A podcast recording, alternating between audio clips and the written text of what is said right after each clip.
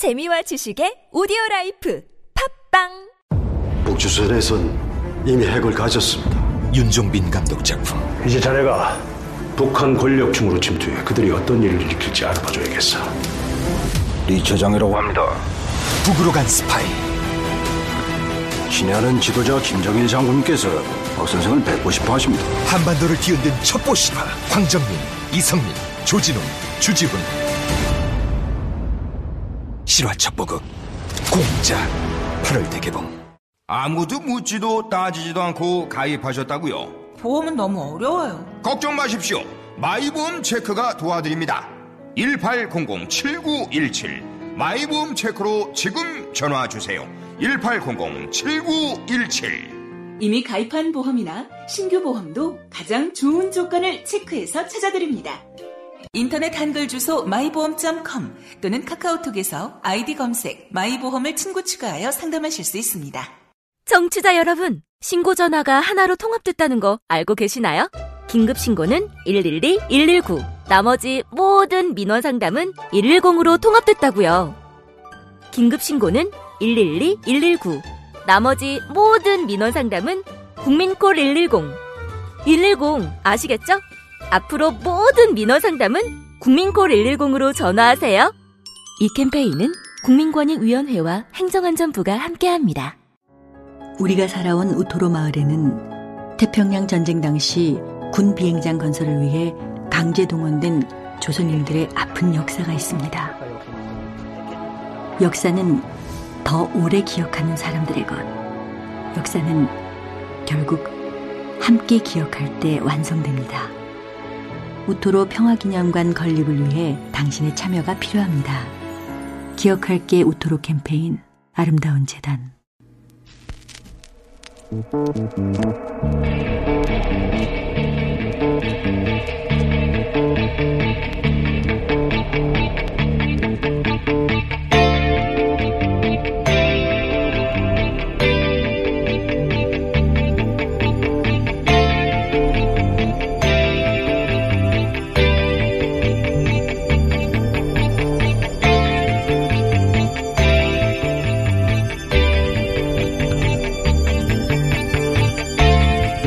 안녕하세요. 김호준입니다. 정부가 가정용 전기요금 누진제 한시적 완화를 결정했습니다.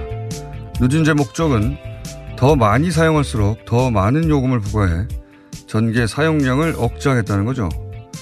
그리고 차등 요금 구간을 두고 가장 낮은 1단계는 요금을 낮게 책정해 저소득층을 보호한다는 명분입니다. 그런데 이게 말이 안 된 지 좀 오래됩니다. 소득이 상대적으로 낮은 가구는 가전제품이 거의 없다는 발상은 30년 전에나 맞는 거죠. 전기 사용은 이제 소득이 아니라 가족이 많고 집에 머무는 시간에 비례해 늘어납니다. 그래서 이 누진제의 실제 효과는 소득이 부족하면 1단계 요금만 나오도록 에어컨도 켜지 말고 선풍기도 한 대만 사용하라는 소리밖에 안 되는 거죠. 그리고 전기 사용량 억제가 국가적 목표라면 전체 사용량의 13%밖에 안 되는 가정용이 아니라 80%는 산업용이나 일반용을 억제해야 하는 거죠. 전기 사용량의 억제 대상을 가정용 전기에 집중하는 발상은 국가 경제에 도움이 안 되는 일반 가정이 왜 전기를 많이 쓰냐 여기서 출발한 겁니다. 내가 내가 조국과 민족의 무궁한 영광을 위해 이 땅에 태어난 줄 알라고 강요하던 시대의 산물인 거죠. 전기요금 제도는 그 근본 발상부터 뜯어고쳐야 한다. 김어준 생각이었습니다.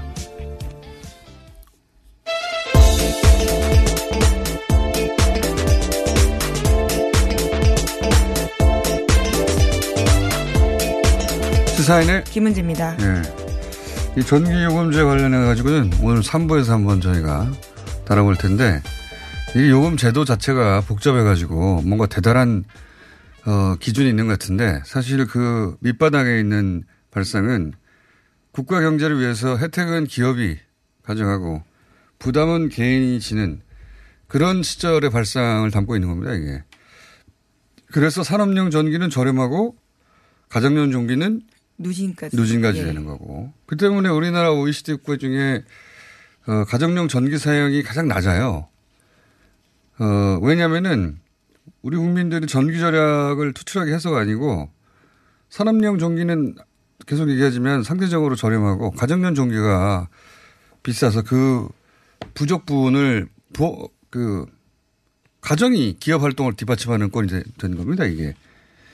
그래서 산업용, 다른 나라는 가정용이 한 3분의 1, 산업용이 3분의 1이면 우리나라는 어, 가정용이 13%, 산업용이 50%가 넘어요. 싸니까. 예. 어, 그래서 이게 복잡해 보이지만 사실은 근본적으로 이 인식에서 출발한 요금제다. 그래서 이 발상부터 완전히 뜯어 고쳐야 요금제가 어, 근본적으로 바뀔 수 있다고 봅니다, 저는. 네, 요즘 같은 폭염엔, 폭염은 정말 재난이라고 할 정도이기 때문에요. 그런 국가적인 복지 혜택이 필요할 때라고 재난이 생각합니다. 맞아요. 이거는 동네마다 화산이 터진 것 같아요. 재난이 맞죠, 기온이. 그리고 다른 뉴스 전하기 전에 예, 뉴스 공장 뉴스 하나 전해드리겠습니다.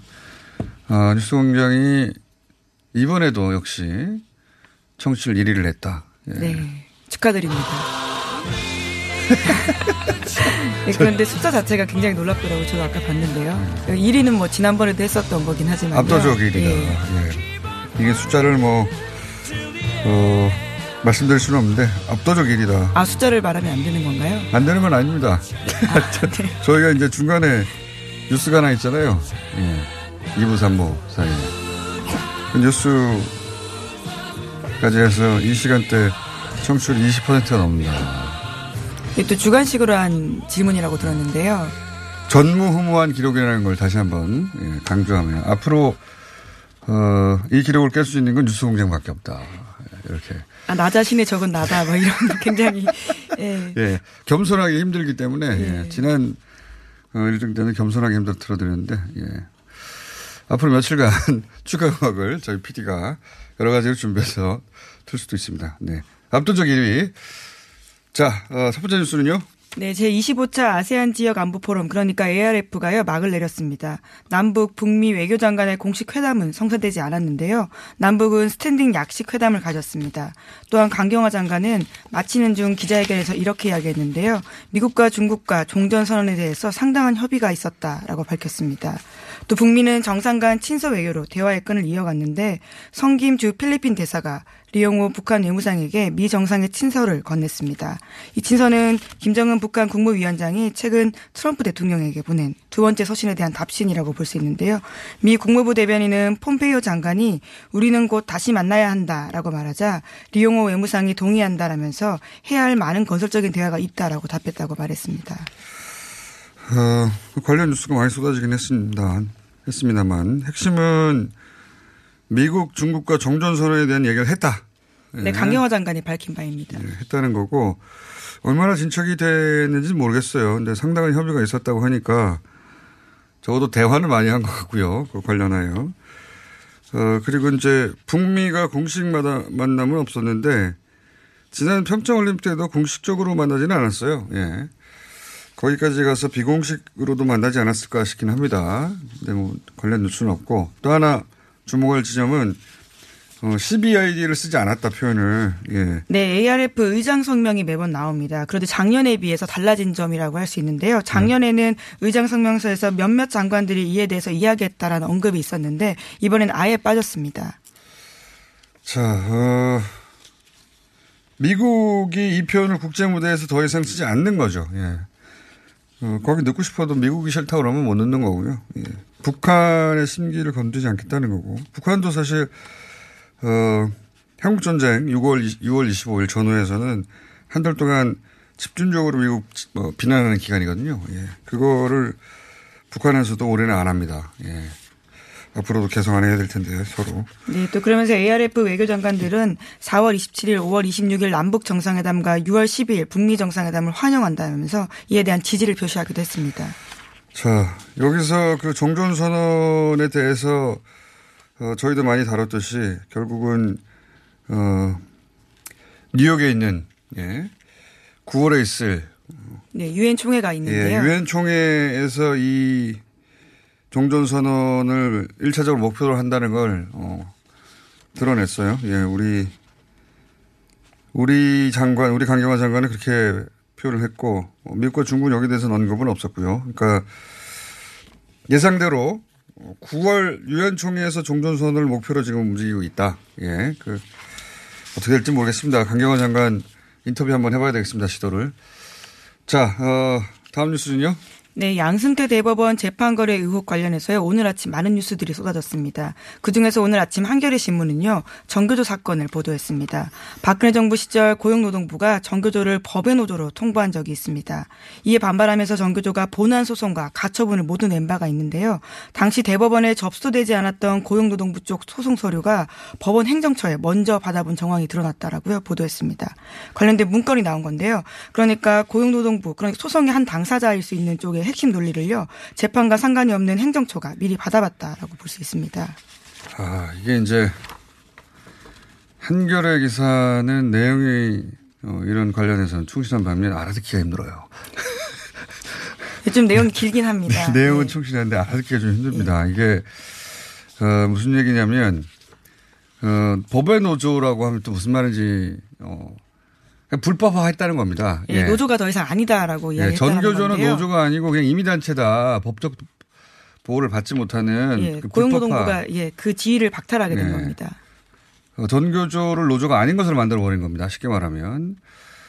어, 그리고 그 사법부가 이제 서울 고법까지는 서울 고법까지는 전교조의 항해를 받아들였어요. 네, 가처분은 네? 그랬었고요. 본안은 네. 또 지긴 했었습니다. 어, 일단 그 다 받아들인 건 물론 아니죠. 형 집행 정지를 일단 예, 받아들였어요. 예, 가처분을 이겼습니다. 네. 고법까지. 받아들였는데 이걸 다시 대법원에 뒤집죠. 네. 그런 과정을 거치게 되는데 그런데 거기에 그 양승태 사부가 어떻게 개입을 했는지가 드러나는 문건인데. 네, 아직 대법까지 결정이 난 건 아니고 계류 중인 상황이긴 네. 합니다. 고용부가 받아들인 받아들임으로 해서 뒤집게 되는 건데 고용부가 어, 한쪽 소송 당사자죠. 고용부가 노조 전교조한테 당신은 불법이야 이렇게 해버린 겁니다.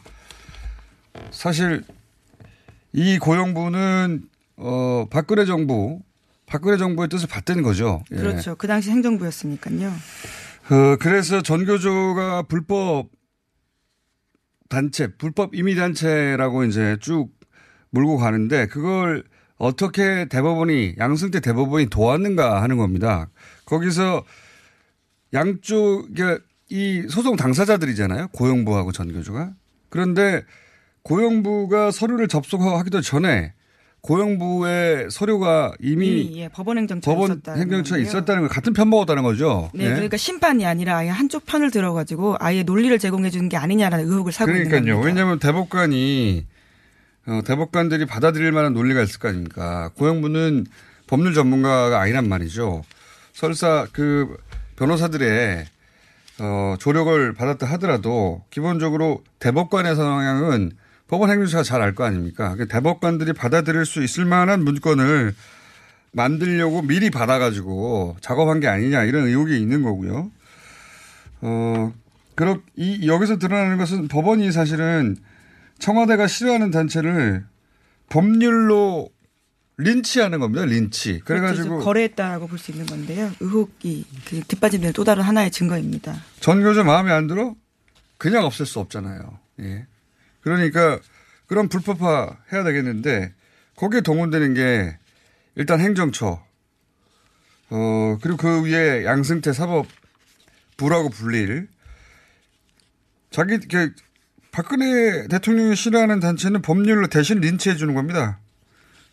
법률 조폭인 거죠. 예. 제가 보기에는 그런 일이 벌어진 것이다. 그런 문건이 그걸 매우 의심할 수 있는 문건이 나오는 것이고 그리고 그 외에도 이제 최근에 그, 어, 공개된 문건이 인터넷상에 올라가 있거든요. 그 자세히 보면 굉장히 아, 이런 짓까지 했나 싶은 게 있는데 예를 들면 박근혜 과면을 네. 쓰고 집회를 하니까 어, 박근혜 가면 제작 유통을 금지하는.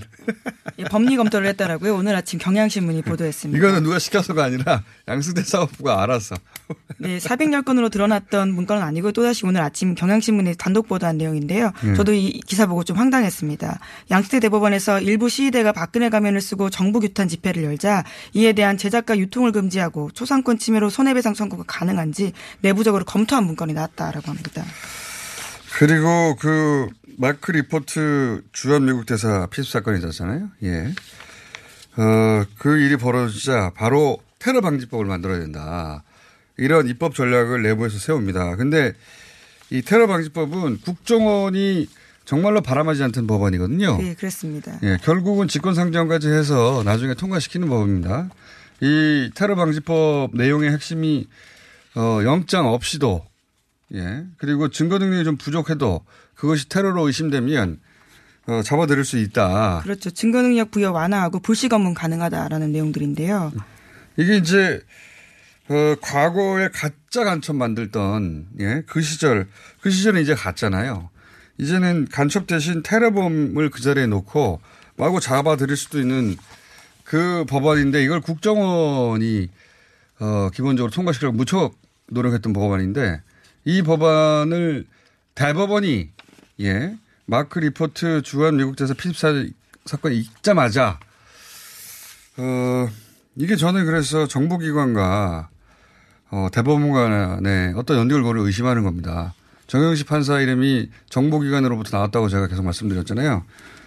어, 모르는 시절에 저희가 정영식 판사가 누군지.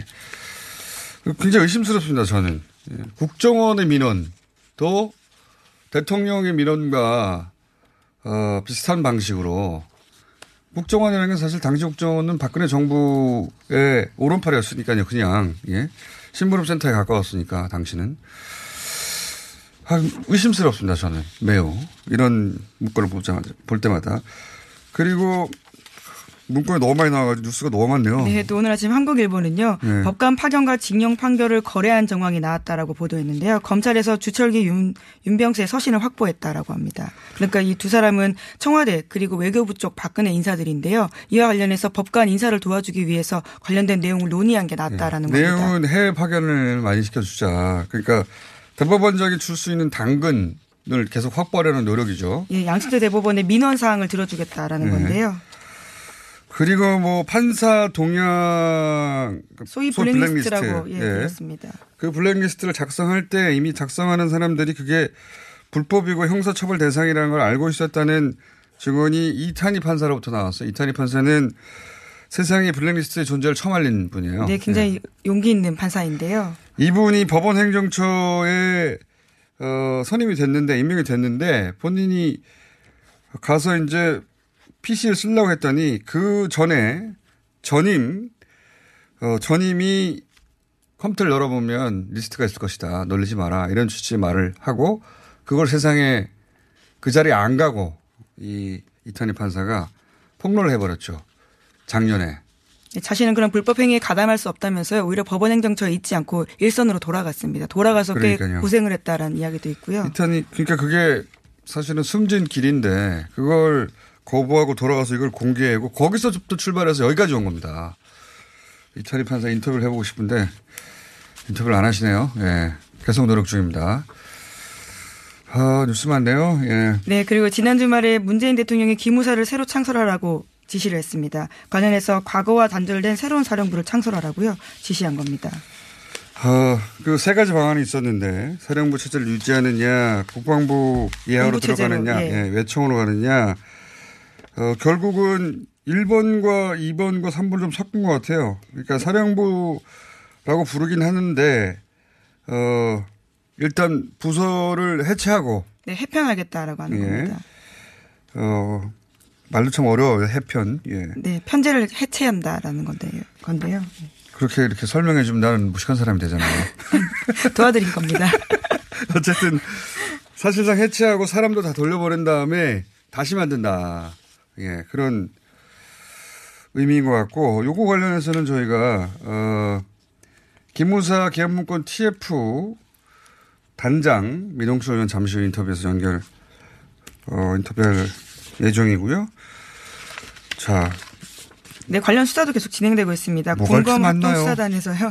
네, 한민구 전 국방장관 등의 자- 자택을 압수수색했다라고 합니다. 원, 원래 소속 부대로 복귀한다는 거군요. 지금 기무사 요원들은 네, 그렇죠. 4,200명 정도인데요. 3,000명 정도로 줄이면서 관련된 사람들을 보내겠다라는 겁니다. 원래 선발될 때 육해공원에서 각각 선발돼서 일로 모이는 거거든요. 그러니까 일단 자기 자대로 돌아가라는 겁니다. 자대로 돌아가면 자기 계급대로 어, 돌아가는 거거든요. 예. 이거 굉장히 힘- 괴로운 일입니다. 이 자체로 자대로 돌아간다는 건. 그리고 그 중에서 어, 30% 이상을 물갈이 한다고 했으니까. 근데 이제 숫자보다 중요한 것이 그 머릿속에 박혀 있는 틀림없이 사상 검증하고 뽑았을 거거든요. 예. 그러니까 촛불을 다 종복이라고 하죠. 그 원래 군인들이 군인 군에 가기 전에는 그냥 일반 시민이었잖아요. 근데 거기 가가지고 촛불을 본인들도 아마 밖에 있었으면 같이 촛불을 들어줄 사람들이 들어가서는 어 촛불을 종복이라고 할 만큼 교육도 받았고 그런 사람들을 어떻게 걸러낼 것인가. 예, 기본적으로 쉽지 않은 일인 것 같습니다. 네, 잠시 후에 저희 인터뷰 예정입니다. 자, 어, 오늘 여기까지 하고요. 예, 인터뷰가 몇 가지 오늘 밀려 있어가지고. 네. 다시 한번, 어, 압도적 1위 말씀드리고요. 20%. 네, 이것만 알아야 할 핵심 뉴스이네요. 네. 인사드리겠습니다. 예, 시사인 김은지였습니다. 잠깐만 기다려. 자랑 좀더 아, 하고. 그러신가요? 예, 뉴스 공장이 20%랑 다른 프로그램은 어떻길래 다른 프로그램 말이죠. 예. 어, 20위 안에 들어가는 프로그램이 한 2%됩니다. 큰 차이를 하실 수 있겠죠. 20위 안에 들어가는. 그- 그리고 되게 예능이지 않습니까? 시사는 굉장히 드문 걸로 알고 있는데요. 높은 순위에서는. 예. 20위 때가 한 2% 3%. 예. 이 정도로 하고 내일 또 자랑해야지. 여기까지 하겠습니다. 네. 시사인네. 김은지였습니다. 감사합니다.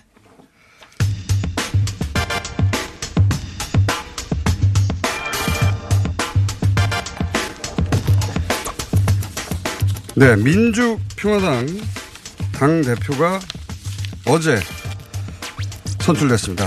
정동영 대표 연결돼 있습니다. 안녕하십니까? 여보세요? 안녕하세요. 네네. 금방 들으니까 뉴스 공장 20%라고 하셨습니까? 네, 20%. 예. 아이고 축하드립니다. 네, 축하 감사하고요. 어제 김어 김어준 진행자 인기 같습니다. 저도 그렇게 생각하고 있습니다. 네. 예, 어제 사람이 그렇게. 예. 예, 대표님도 축하드리고 어제 전당대회에서 득표율 68%, 어, 예상보다 훨씬 높습니다. 70% 가까이 되는데, 뭐 3파전, 2파전 했는데 그냥 단독 질주하셨네요. 예, 축, 축하드리고요. 예. 예. 본인이, 물론 저희는 며칠 이내에 스튜디오 직접 오셔서 길게 인터뷰할 예정이고 오늘은 짧게 그냥 당대표 예. 선출 소식만 알리는 짧은 미니 인터뷰인데 본인이 이렇게 높은 지지율로 어, 선택된 이유는 뭐라고 보십니까? 선거 직전에 김어준 인터뷰를 한 게 도움이 된 것 같아요. 네, 알겠습니다. 당이 그만큼 절박했다는 얘기죠. 그러니까 제가 시총 말씀드린 게 사느냐 죽느냐, 죽느냐 사느냐. 결국 뭐 누구도 지금 민주당 민주평화당에 대해서 확신을 못 갖거든요. 근데 결국 강한 강력한 지도력만이 당을 살릴 수 있다라는 호소가 먹힌 것 같고요. 또 하나는 이해찬 효과도 좀 본 거 아닌가 싶기도 합니다. 이해찬 효과는 뭡니까? 어, 이해찬 저 어, 후보가 대표 출마하고 예. 손학규 대표도 나온다고 하니까 그러면 맞상대할 사람이 누구냐? 아, 뭐 이해찬 정도 맞선하려면 정동영이 나서야 된다. 그런 얘기가 자연 발생으로 들리길래 제가 한 얘기가 제가 평생 저, 저 이해찬 어, 덕본 건 이번이 처음이다 이런 얘기도 했습니다만. 근데 제가 됐으니까 또 이해찬 대표도 조금 덕을 봤으면 좋겠습니다. 아, 알겠습니다. 어, 짧게 한 두 가지 정도만 여쭤보고, 예, 스튜디오에 좀 나와주십시오. 서울 오시면. 지금, 어, 5당 선거연대를 하겠다고 선언하셨는데, 5당 선거, 선거제도 개혁, 선거제도 개혁. 어떻게 하시겠다는 건가요, 이게? 그러니까 어, 선거제도 개혁은 올 12월 넘어가면 물 건너 갑니다. 그리고 결국 촛불 정신은 나의 삶을 개선하라는 촛불 시민의 요구에 응답하는 것인데 가장 확실한 길은 기존 정책들을 바꾸는 거거든요. 그러니까 농민이 어려우면은 농민의 목소리를 직접 농민당 만들어서 국회에 들어가면 된, 저 국회 의석을 차지하면 그게 가장 빠른 길이고요. 소상공인 당을 만들어서 소상공인이 국회에 참여할 수 있게 만들자는 겁니다. 청년당, 환경당 이렇게. 그러면 이, 이 대한민국 지금 정치가 70년째 재헌국회 이후에 그 국회의원 뽑는 제도는 그대로 승자 독식 제도인데요. 어, 이게 에, 어, 아무리 좋은 제도도 70년쯤 됐으면 낡고 고쳐야 합니다. 그리고 30년 전에 우리는 대통령 뽑는 제도를 직선제로 바꿔가지고 박정희 체제, 전두환 체제 청산했잖아요. 이제 국회의원 뽑는 제도를 바꿔서 어 10대 94회 에, 뭐 비정규직, 청년 실업자, 사용업자, 중소기업 노무 90%잖아요. 이분들의 목소리를 국회에 담아내자는 거죠. 이것이 가장 빠른 먹고 사는 문제 해법이다. 이 문제를 민주평화당이 앞장서서 어, 연말까지 이끌어내겠다. 마침 문희상 국회의장께서 또 깃발을 들으셨기 때문에 자유한국당만 설득해서 견인하면 충분히 가능하다 이렇게 생각합니다.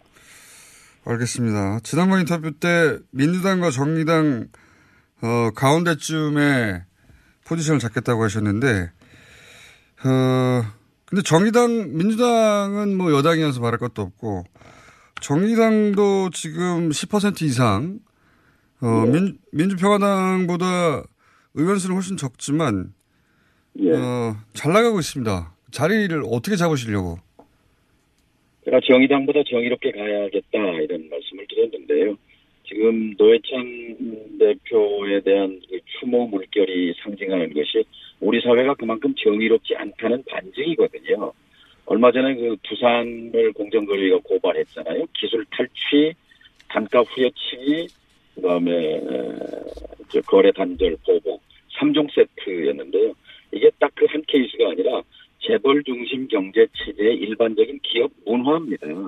이 구조 개혁 없이 중소기업이 살 길이 없고 중소기업이 9988 기업체 숫자는 99%고 일자리는 거기서 88%를 감당하고 있는데 중소기업의 이윤율을 올려주지 않고는 중소기업의 일자리가 괜찮은 일자리가 될 수 없고 그러면 일자리 문제는 해결할 수 없거든요.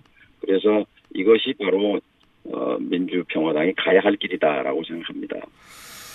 대표님 오늘 여기까지 하고요. 저희가 예. 어, 스튜디오에 모실 테니까 그때 좀 길게 이야기 나누시죠. 오늘 말씀 감사합니다. 잘 말씀 아쉽네요. 네. 오늘의 인사만 축하드린다 인사였습니다. 네, 감사합니다. 축하드립니다. 예. 네. 지금까지 민주평화당 정동영 대표였습니다.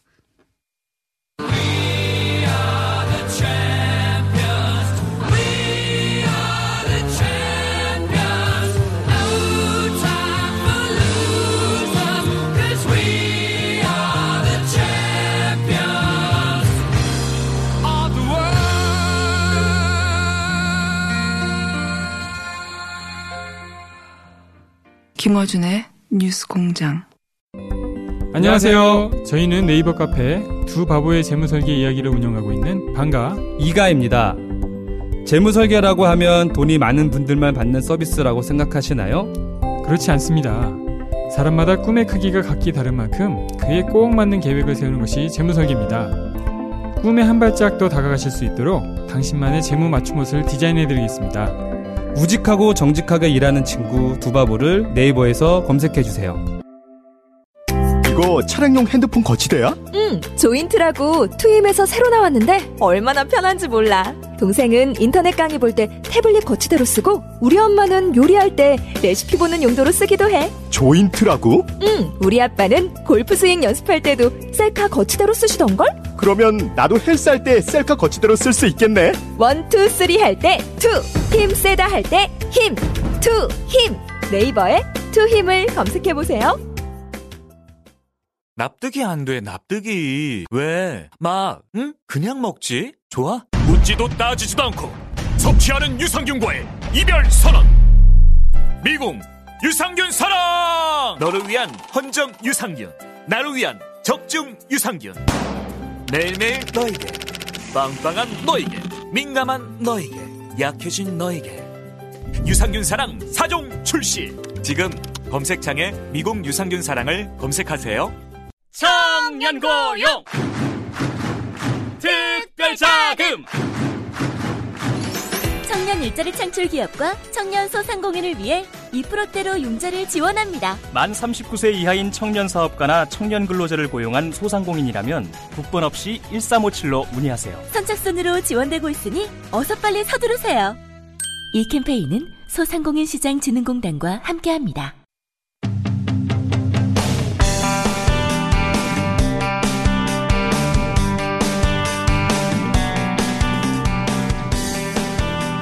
기무사령부 해편 네, 편제에서 뺀다는 의미입니다. 해편 작업이 시작되는데 구체적으로 어떻게 한다는 걸까요? 예. 국군 기무사 사령부 개헌문건 TF 단장 민홍철 의원 연결됐습니다. 안녕하십니까? 예, 안녕하세요. 민홍철입니다. 네, 어, 단장이 언제 되셨습니까?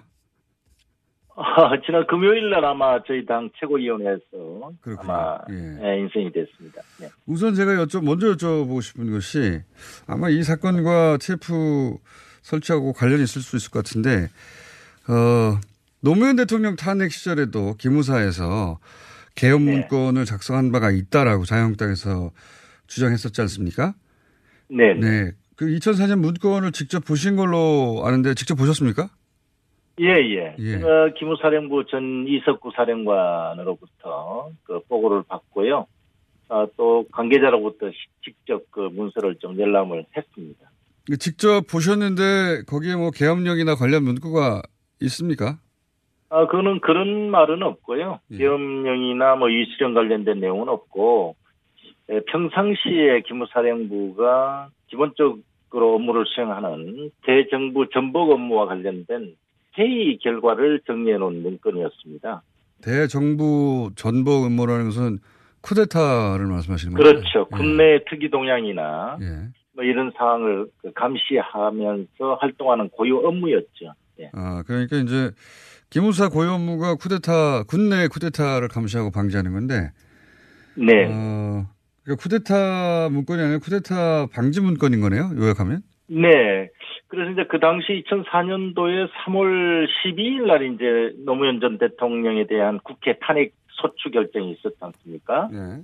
그래서 이제 그 이틀 전 3월 10일부터 어, 그 다음에 탄핵 그 소추 의결이 된, 음, 3월 12일, 그리고 3월 18일, 그리고 3월 27일에 네 번에 걸쳐서 이제 국내 특이 동향을 관찰하라, 더 강화하라, 이런 자체 기무사 내의 회의 결과를 이제 기무사령관에게 보고한 아, 그런 문건이었습니다. 그 자유한국당 인터뷰도 저희가 시도해 보겠습니다만 그 자유한국당이 주장한 내용은 없다는 말씀이네요. 취지는. 네, 네. 그 기본적인 이제 회의 결과를 모아놓은 문건은 다 합치면 한 12쪽 정도 되고요.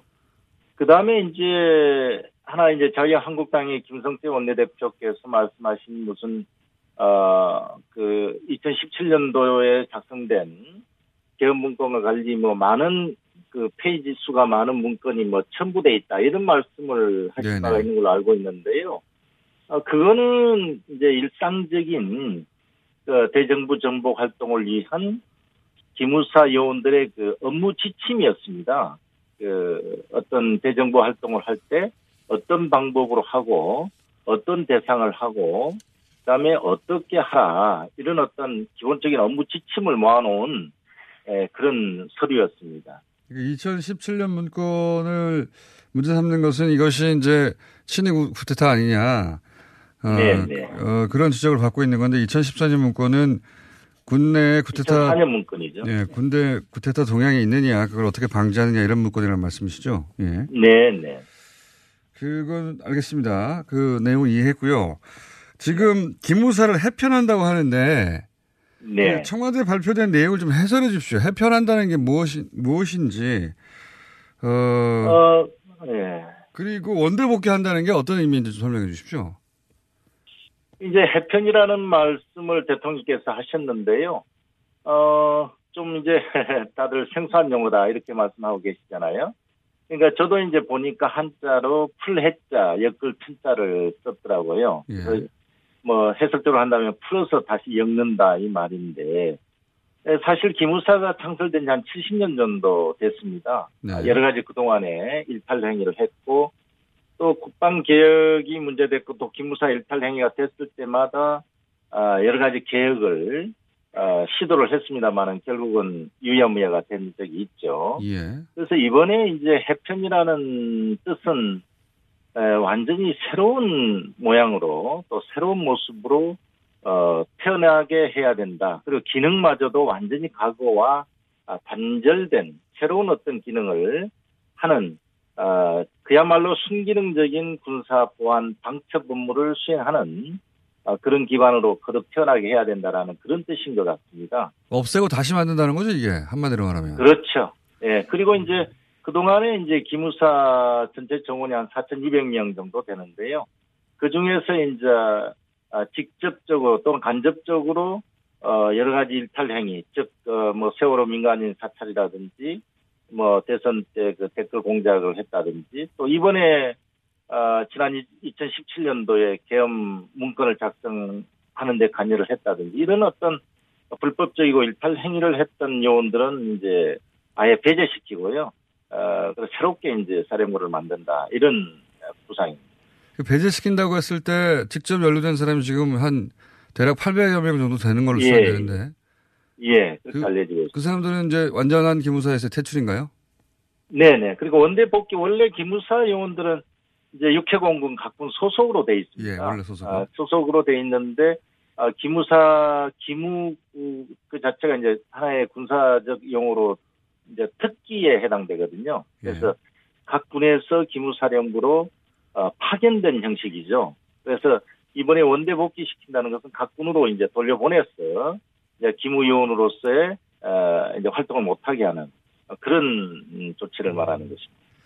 물론 뭐 직접 연루된 800여 명은 그렇게 돌려보내고 어 뭐 여러 가지 조치를 하겠지만 이제 그 일반 시민들이 우려하는 것은 어 뭐 4천여 명 되는 기무위원들이 다 기본적으로 다 똑같은 교육을 받고 어 비슷한 사상 하에서 이 어, 기무사를 움직여 오지 않았는가. 그 중에서 한 3천여 명 다시 돌아오면 뭐 틀은 바뀌어도 결국 같은 사고 방식으로 이 조직을 운영하지 않을까 그런 우려가 있는 거거든요.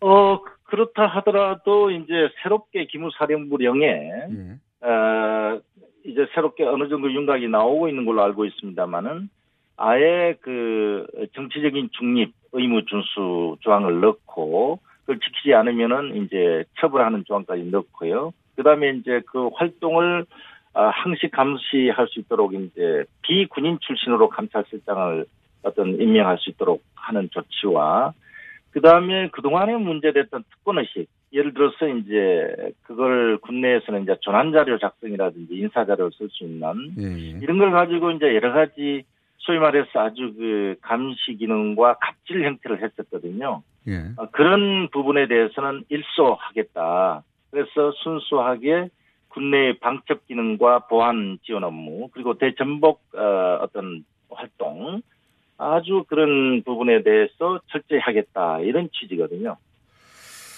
아, 알겠습니다. 우려 뭐 지금 완전히 새로 만들고 사람들도 물갈이를 크게 하고 사령관도 지금 바꾼다는 거죠. 비육사 출신으로. 예. 네네. 어, 그래서 지금까지 기무사령관이 한 40여 명 아마 나왔었습니다만은 이번에 세 번째로 이제 비육사 출신이라고 합니다. 그래서 ROTC 출신이죠. 그래서, 어, 그런 어떤 측면에서 사람도 바꾸고 조직도 완전히 바꾸는 그런 계기가 될 것 같습니다. 그리고 감찰실장은 어 민간 검찰에서 가는 거고요. 그죠? 네. 아직 뭐 검찰로는 특정은 안 돼 있습니다만 비군인 출신으로 아, 비군 출신. 어, 하는 것으로 아마 그렇게 예정이 되고 감찰실장을. 예예. 감찰실장을 자기들끼리 감찰하면 어떡하죠? 몰래?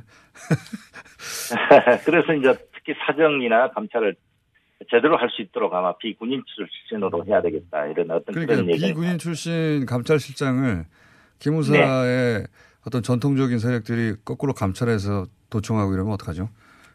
아 그런 그런 문제는 네, 제도적으로 또 완벽하게 보장을 해야 되겠죠. 알겠습니다. 그 큰 틀은 이해했고요. 네. 오늘 네. 말씀은 여기까지 듣고 저희가 어, 요 사안들 좀 더 구체화되면 한 번 모시겠습니다. 스튜디오로. 예. 네네 감사합니다. 오늘 말씀 감사합니다. 네 고맙습니다. 네, 지금까지 개헌 문건 TF 단장 민홍철 의원이었습니다.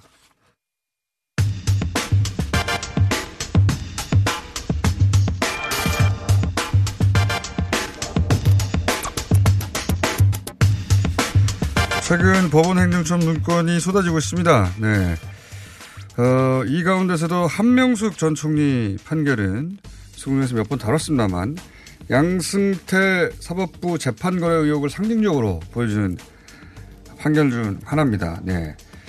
어, 그리고 2심 담당 판사가 이정 부회장 집행유예로 어, 논란을 만든 정영식 판사였고 정영식 판사에 관련해서는 주진우 기자가 2012년 정영식 판사를 보내서 구속시켜버리겠다는 정보기관 협박을 받은 바 있고 실제 2심에서 이 판사가 등장도 했었습니다. 해서 이것이 그냥 과거의 에피소드, 에피소드? 예. 죄송합니다. 에피소드로 흘려보낼 일이 아닌 것 같다.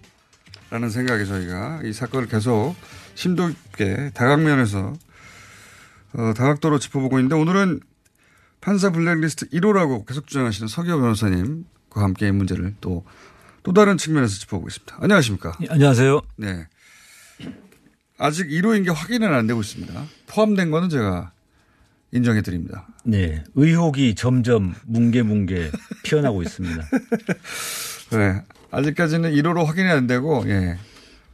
그 블랙리스트 중에 한 분인 것만은 틀림없는 것으로 지금 확인되고 있는 서기호 판사님한테, 어, 이 한명수 전 총리 재판 판사 출신으로 우선 간단하게 이 2심 판결, 이거 이상하는데, 어, 집히는 지점님도 있습니까?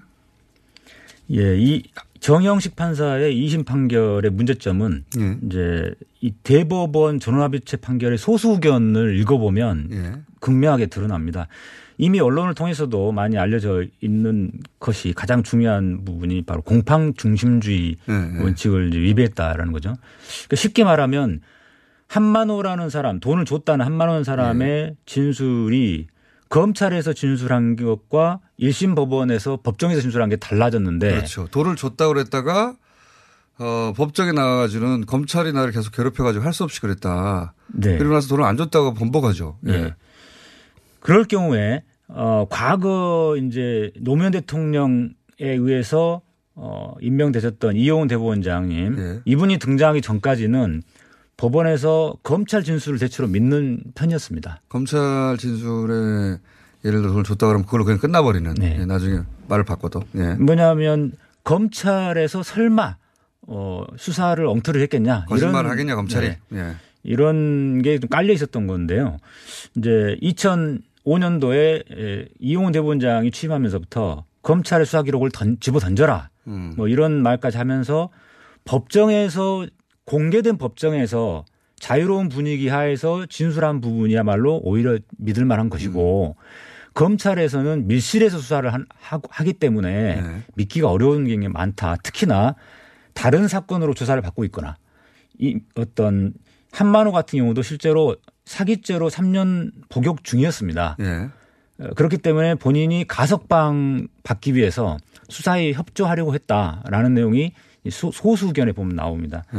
그래서 이런 경우에는 돈을 줬다는 사람의 진술이 왜곡될 가능성이 많다. 예. 거꾸로 검찰이 그렇게 유도해서 수사가 진행됐을 가능성이 많다는 것이고 특히 정치적 목적이 있다고 의심되면 그- 더욱 그렇죠. 네, 사건이. 그렇습니다. 예. 그런데 이 한명구 사건이 바로 그때 당시에 이제 곽용옥인가요? 그분이 이제 무죄 판결이 나면서 별건으로 이제 한만호라는 사람을 다시 그렇죠. 수사를 시작했고 70여 차례 뭐 불러서 조사를 했는데 그 중에 이 한명숙에게 돈을 줬다라는 내용은 진술서 하- 하나 하고 그 다음에 다섯 차례 조서밖에 없더라. 뭐 이런 내용이죠. 그러니까 그, 어, 이렇게 에, 검찰의 진술이 뭔가 의심스러울 수밖에 없는 그런 상황. 그렇기 때문에 법정에서 진술이 더 신빙성이 있다고 볼 수 있는 이런 경우에 해당되는데 그럼에도 불구하고 2심 판결에서는 한만원을 다시 불러보지도 않은 채 그렇죠. 그대로 어 1심 법정 진술이 잘못됐다. 어, 이렇게 법정 진술을 잘못된 줄 자기가 어떻게 합니까? 들어보지도 않고. 그렇습니다. 바로 네. 그거죠. 자기가 직접 들어본 게 아니고 조서에 에, 나와 있는 것만 읽, 읽어보고 이제 에, 그 신빙성을 배척했다는 것이 문제죠. 어, 이게 이제 그 판사의 입장에서 보자면 당연히 거쳐야 될 돈을, 그러니까 유일한 증인이거든요, 유일한. 네, 그렇습니다. 물증이고 뭐고 아무것도 없는데 돈을 줬다는 물증이 없는데 그 한명수 총리가 그 돈을 받았다는 아무런 증거가 없는데 돈을 줬다는 그 사람의 증언, 검찰에서의 증언 하나로 여기까지 왔는데 1심에서 그 증언이 뒤집었어요. 그럼 2심에서 확정하기 위해서는 어, 신청된 증언의 얘기를 들어봐야 되는데 안 들어봤다는 거죠. 예. 무- 물론 이제 2심에서 그렇게 에, 유죄 판결한 근거는 9억 원 중에 3억 원 부분은 그래 뭔가 그, 개, 그 뒷받침할 만한 네. 보강 증거가 있다라고 이제 본 거거든요. 어, 그래서 실제 대법원 소, 소수 견에서도 보면은 어 6억 9억 원 중에 3억 원 부분에 대해서는 인정하고 나머지 6억 원 부분만 이제 문제가 있다라고 이제 했- 했습니다. 물론 뭐 변호인단은 또 전혀 다르게 얘기하긴 합니다만. 근데 중요한 것은 이 재판이 그 보통 이럴 때는 2심 판사가 증인을 부르는 거죠. 저희는 네. 판- 판사가 아니니까 잘 모르겠는데. 그렇기 때문에 이제 이 3억 원 부분도 문제도 있고 하여튼 그래서 이런 경우에 이, 이 1심 재판 때 증언했던 한, 한만호의 진술을 번복하려면 그 그러니까 한만호 진술이 믿을 수 없다라고 배척하려면 다시 불러서 네. 어 그 모순된 점들을 증인심을 통해서 파헤쳐 가지고 어 뒤집는 게 이제 왜안 했을까요? 예. 음, 아, 아까 말씀드린 것처럼 9억 원 중에 3억 원 부분은 너무 명확하다. 아, 라고 봐서 그렇기 때문에 이 6억 원 부분도 다 진실일 것이다 라고 이제 이렇게 추정해 버리는 거죠. 그런 경우에는 판사들이 안 부릅니까? 그러니까 이제 원래는 불러야 되는데 원래는 불러야 되는데 자, 어, 그, 그 부분이 계속 논란이 되고 있고 또, 또 한 가지 이 재판에 대해서 이제 물론 뭐 관련 문건이 나왔기 때문에도 이 사건을 들여다봅니다만, 어, 정영식 판사가 또 하필이면 판사여서도 이 사건이 계속 주목을 받는 거거든요. 근데 이제 정영식 판사가 어, 이재용 부회장에게 배정되는 과정도 좀 이상하지 않았나 이런 얘기도 그때 있었거든요, 잠시. 네. 거기에 대해서는 그 의문은 없으십니까? 이 의문은 있는데 이- 딱 잘라 말하기 는 힘들어요. 예. 원래 다 딱 잘라 말하기 힘든 거 아닙니까? 의문이 뭐였죠 그때? 예, 그러니까 이제 신영철 대법관의 촛불 집회 재판 개입 때도 사건을 이제 임의로 배당을 해가지고 원래는 컴퓨터에서 자동 배당해야 되는데 임의로 배당해서 이제 문제가 됐던 사례가 있어서 이것도 혹시 그런 게 아니냐라는 의심은 드, 듭니다만은 어떤 확실한 뭐 물증이나 이런 정황은 제가 찾지는 못한 상태였습니다. 앞으로도 찾게 되면 나 이게 정영식 판, 그러니까 이 건이 기억해 보시면 최순실, 어, 최순실 씨하고 아버지가 관련이 있다 해가지고 당시 어, 판사가 교체되지 않습니까? 네. 예, 기억해 보시면. 교체되는데 그 아버지하고 관련이 있다는 그 당시 그 담당 판사가 이정 1심 재판의 담당 판사가 그 부친이 최순실 씨하고 연관되어 있다는 이야기가 이 자리에서 나왔어요. 안민석 의원회에서 제기됐었던 건데 그래서 교체되죠. 교체되는데 정영식 판사가 이 원래 이렇게 소위 뺑뺑이라고 하는 전자배당이 돼야 되는데 그렇게 그렇게 제대로 되는지 안 되는지 잘 모르겠다는 거 아닙니까? 그죠? 이 부분은 내부에서 법원 내부의 판사들 중에 누가 이렇게 좀 양심 선언이 필요한 것 같습니다. 왜냐하면 아, 신영철 대법관 사태도 형사단도 판사들이 그 문제 제기를 하면서 그 드러났거든요. 그런데 어, 이 한명숙 재판이나 주진우 재판에 대해서 어, 왜 강제 배, 거- 거기에 배정됐는지에 대해서는 지금 의문이 있는 상태고 아직 확실한 건 안 나와 있습니다. 다만 에, 이재용 사건에 대해서는 이거는 분명히 의심스러운 부분이 있습니다. 확실하게. 왜냐하면 그 당시에 2017년도 8월인데요. 그때 이 재판부가 신설이 됩니다. 형사 13부로. 예. 근데 재판부가 신설됐는데 여기에 정영식 판사가 이제 재판장으로 이제 배정이 되죠 또. 예. 그런데 그리고 그, 예. 그런데 그 무렵에 이미 이재용 사건이 1심에서 선고가 돼서 항소가 되던 그 물- 상황이었습니다. 어. 근데 법원에서 어떤 게 있냐면 재판부를 신설하게 되면 그 신건부터 먼저 배당을 합니다.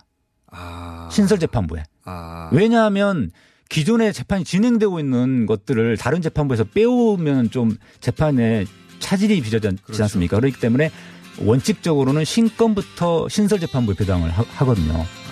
그러니까 이재용. 사건이 1심에서 선고가 돼서 항소가 될 무렵에 그러면 이거는 신-